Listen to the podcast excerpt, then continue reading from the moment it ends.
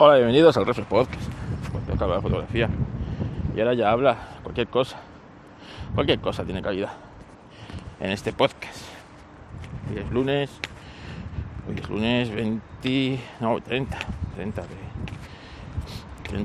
de octubre, así que hoy es el día en el que Apple va a presentar, pero bueno, de madrugada, a las 1 o 2 de la mañana va a presentar, se supone que el M3, se supone que nuevos MacBook hay, se supone que un iMac, se supone, todo se supone, pero la hora es muy rara a la que lo va a presentar, la hora es realmente rara a la que presenta esto Apple. Yo tengo mi teoría y es que como la última vez que presentaron los iPhones y tal, bajó en bolsa, porque pegó un bajón en bolsa importante, pues esta vez no han querido dar opción a bajar en bolsa y que no le guste a los inversores, que son a los únicos por los que Apple trabaja, por sus inversores, que les dé tiempo a descontar lo que ha presentado Apple y o no les guste, o sea una mierda es lo que vaya a presentar Apple, que eso también puede ser posible, que vaya a ser una puta mierda lo que presente Apple y que por tanto prefieran presentarlo a una hora en la que la bolsa está cerrada y no bajen en bolsa y al día siguiente la gente no se acuerde. Voy a jugar con eso. También tienen que presentar resultados del último cuatrimestre y parece ser que no son especialmente buenos, que las ventas del iPhone han bajado bastante y que bueno, pues, del Mac han bajado muchísimo, no mucho, se habla que el entorno de un 40% y que esto no es bueno y que es posible que a lo mejor en esta presentación veamos unos ordenadores un poquito más aseados de precio, ordenador de entrada, llámalo como quieras, sea lo que sea, pues es que ahora mismo, hoy por hoy, a día 30 de octubre, Apple es el pasado, como dijo Ricardo, ¿vale?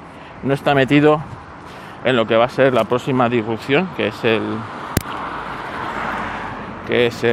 tema de la IA, y Apple no está en esto y ni está, y de momento no se la espera porque no se la espera, y el que lo espere pues que espere.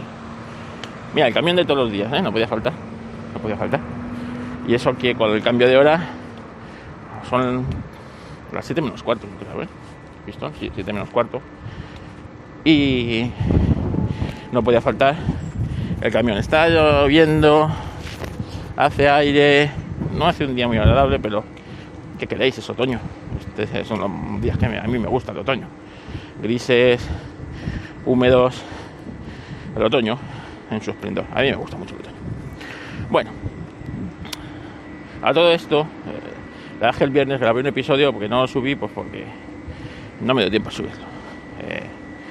No lo grabé, me puse a trabajar, había bastante lío en el trabajo, las cosas como son, y ya cuando me fui de viaje, que he estado este fin de semana en un evento de coches clásicos en Alcañiz, pues ya, pues eso, te metes en el viaje y no tienes tiempo de subirlo, así que mira, luego vuelvo.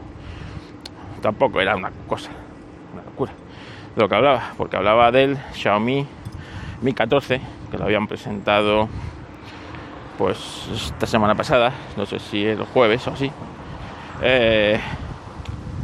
y es el primer equipo que lleva el procesador de Snapdragon, el de Qualcomm, el 8 generación 3, en el que Xiaomi le ha metido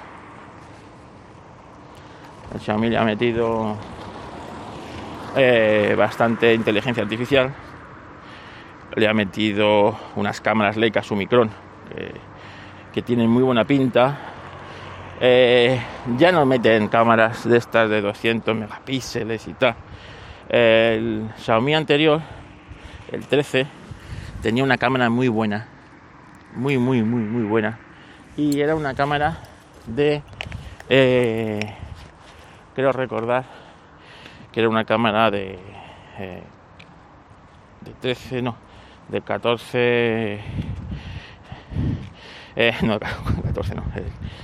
una cámara de una pulgada, un sensor de una pulgada. Que yo no puedo estar haciendo dos cosas a la vez, no puedo estar quitándole con la correa y poniéndome la capucha y haciendo lo otro. Bueno, lo que os digo, tenía un sensor de una pulgada, el Xiaomi este, el Mi 13, y este año se han cargado ese sensor, han metido una cámara de 50 megapíxeles con un sensor de casi una pulgada, un octavo de estos que llaman, o no sé, bueno, que es más pequeño, pero dice la propia Xiaomi que da mejor resultados que el otro. Las lentes Leica con angular y teleobjetivo, la verdad es que tiene una pinta estupenda, ¿para qué nos vamos a engañar? Este objetivo tiene una pinta estupenda. Leica nunca ha hecho malas cámaras para teléfonos, firma las lentes como Summicron y no va a meter ahí su firma si ese teléfono no trabaja muy bien el tema de la fotografía. El vídeo habrá que ver, y la verdad es que pinta estupendo.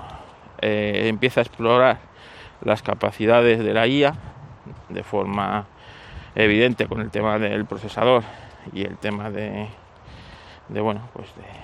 que está ahí. Y el diseño es bastante parecido al del año pasado, mucho más refinado por lo que cuentan, muy estilo al iPhone. Me parece más bonito este diseño que el del Google Pixel, donde va a parar. Y la verdad es que pinta todo muy bien, las cosas como son, o sea, un teléfono que me pinta muy bien. Los precios que han dado son en China, por lo tanto lo que llegue a Europa va a ser muy distorsionado.